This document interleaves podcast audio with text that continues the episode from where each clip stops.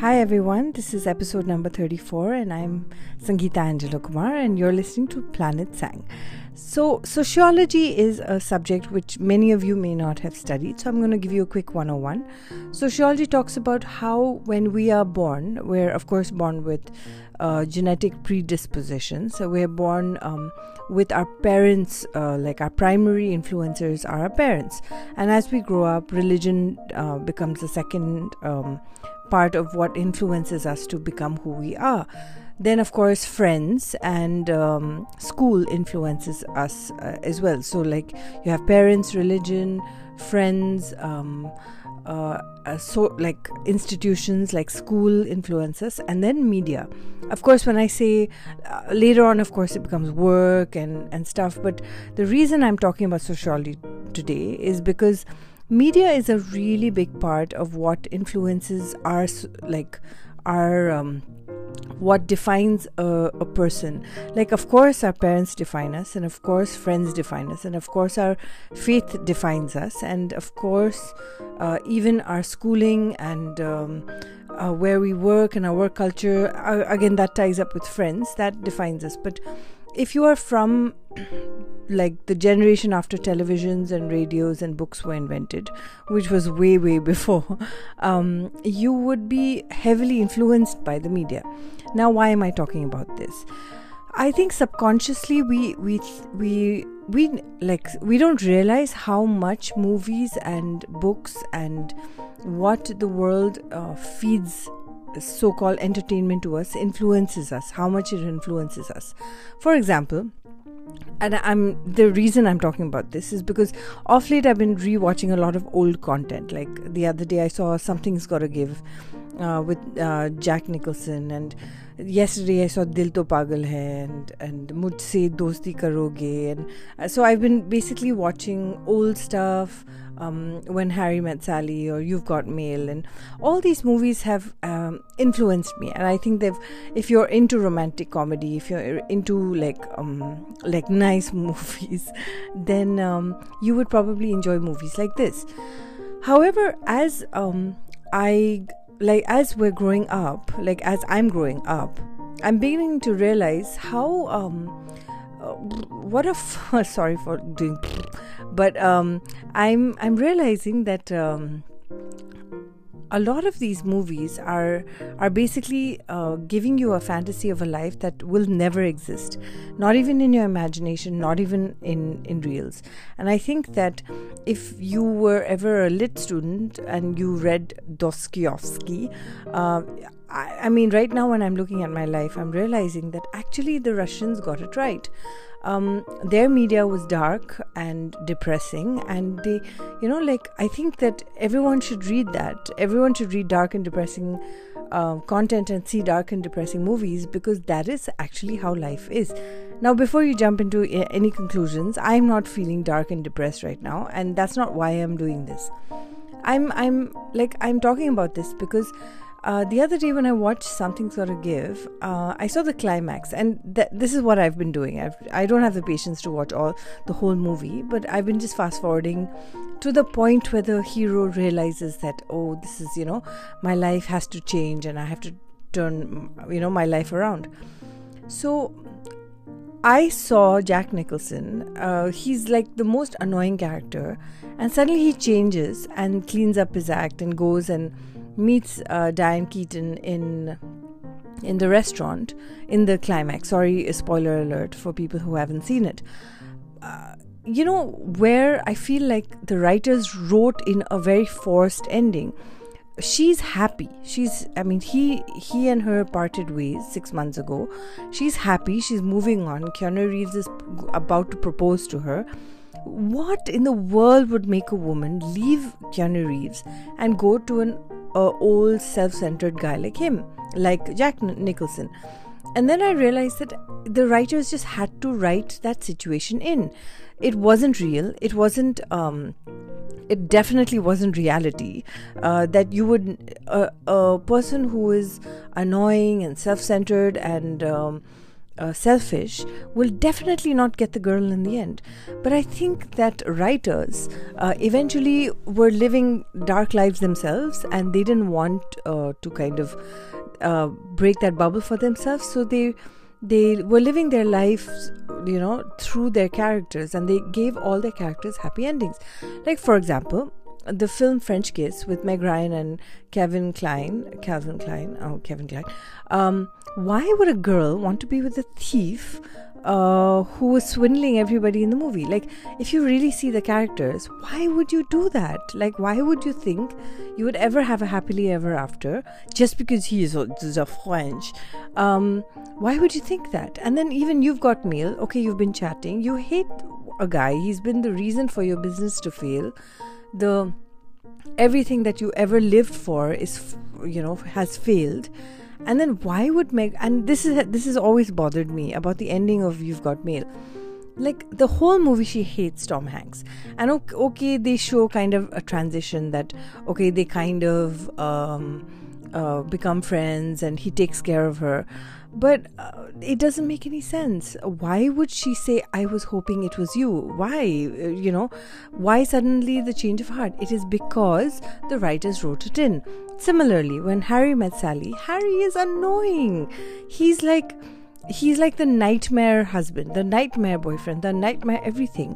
Why would um of course in the end she says, Harry, I really hate you, I really hate you. That's authentic, but then why would she be with him?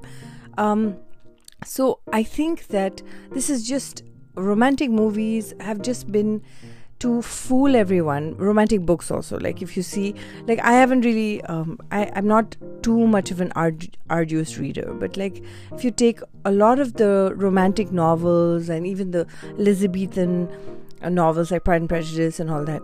Like, by logic, it won't make any sense why the main character would forgive or adjust or be with the hero, the protagonist in the end.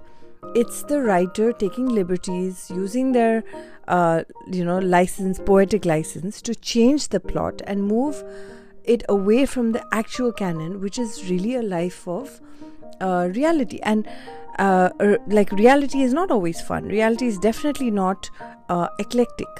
Like um, even uh, even even like uh, movies like P.S. I Love You, where the the film. I know it sounds really funny because I'm saying oh movies are fiction. No, it's not just that. They in, they inadvertently they do influence us. Like somewhere down the line, uh, a woman or a man growing up they start feeling like oh you know what? I can be a shah rukh khan and i can make my um my i can be romantic like a you know like raj or rahul or uh, a girl grows up saying oh i want to be like meg ryan in this movie or i want to be like um, winona ryder in this movie. So we we don't admit it and any intelligent person will never admit it. But i'm saying that um, it's it's uh, the truth is that we're all influenced like i began saying it's our sociology that we are influenced deeply by media around us movies around us books around us um, what we read the comics we read.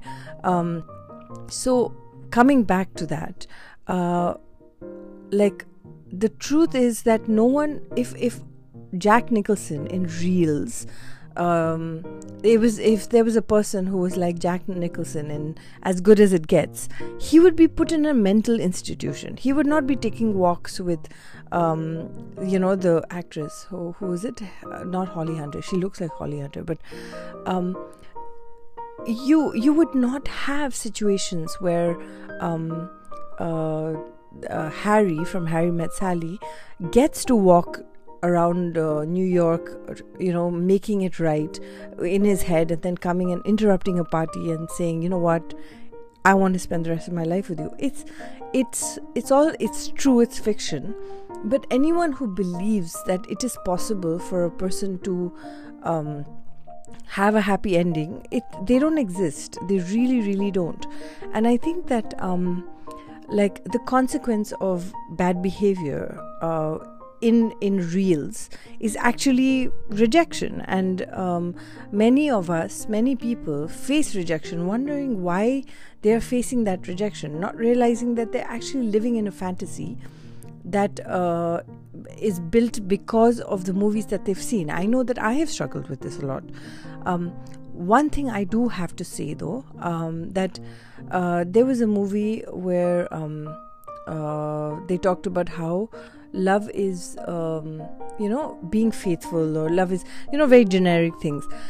So, first and foremost, I want to just say that movies are basically overactive imaginations of a romantic life that doesn't exist. Okay, uh, basing um, basing your opinion on logic, basing your opinion on reality is far more important.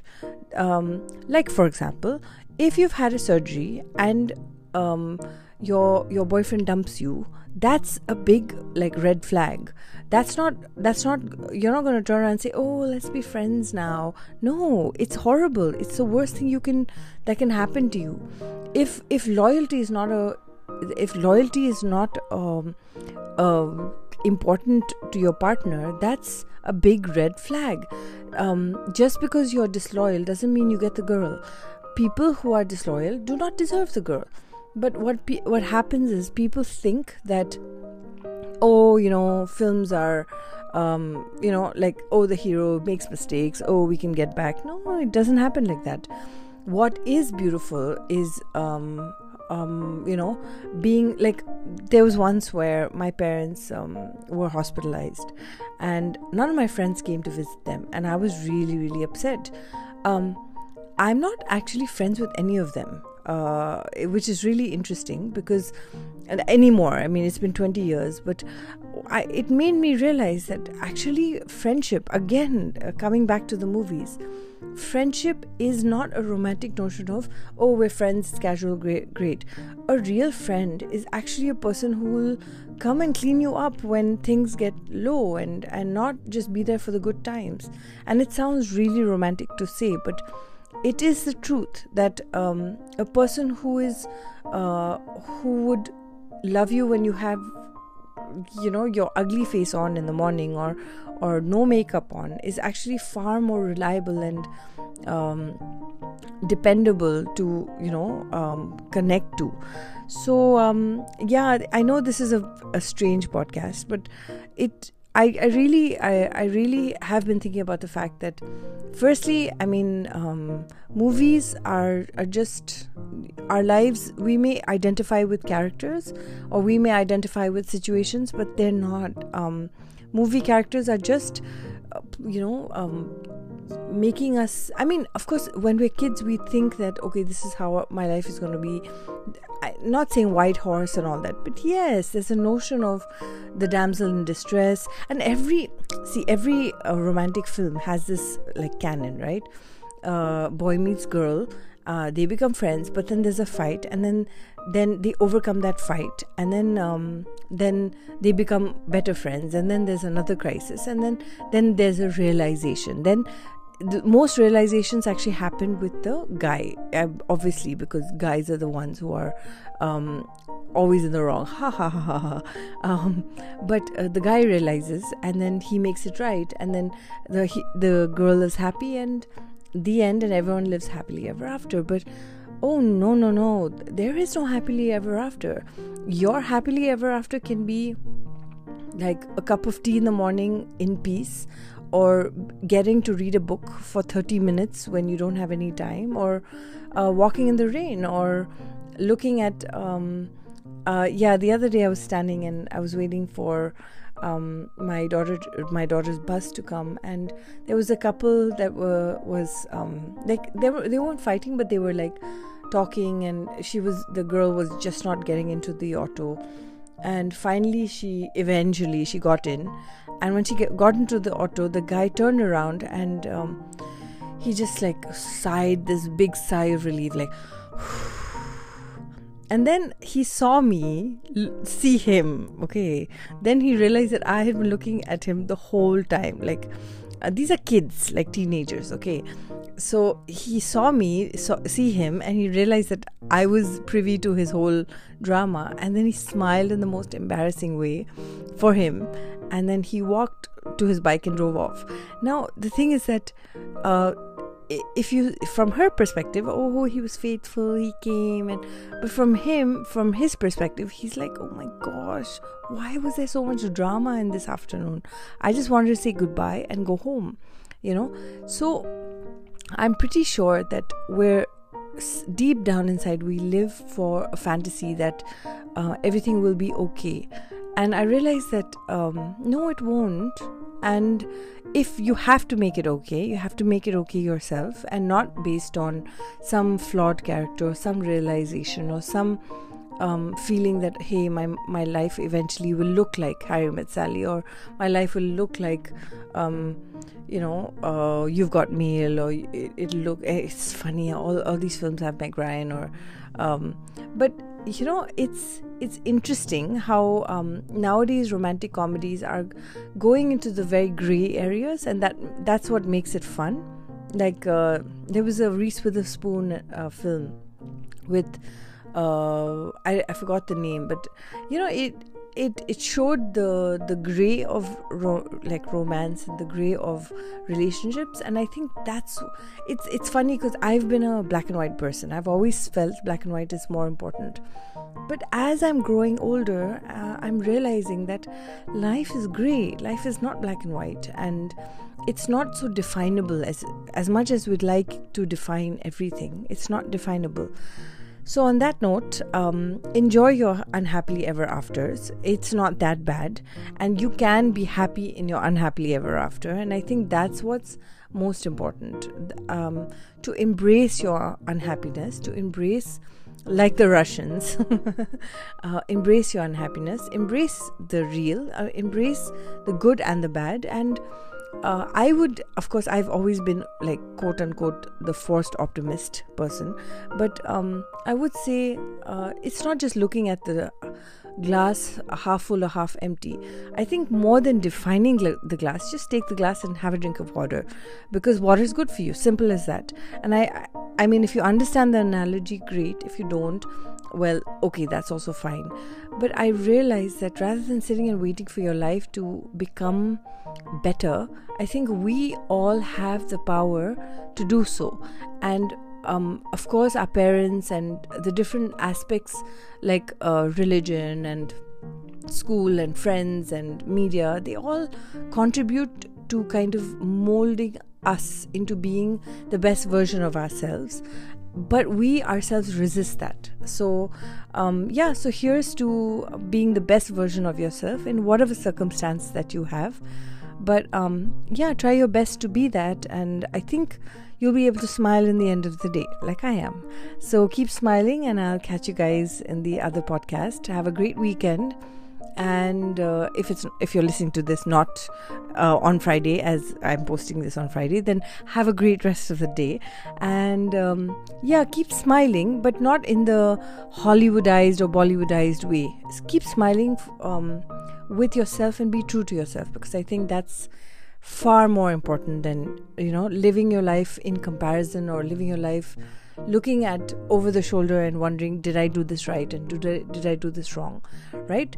So let's celebrate the grays that we have since the clouds are there and we'll we'll love the sunshine when it comes and even appreciate the storms when they come.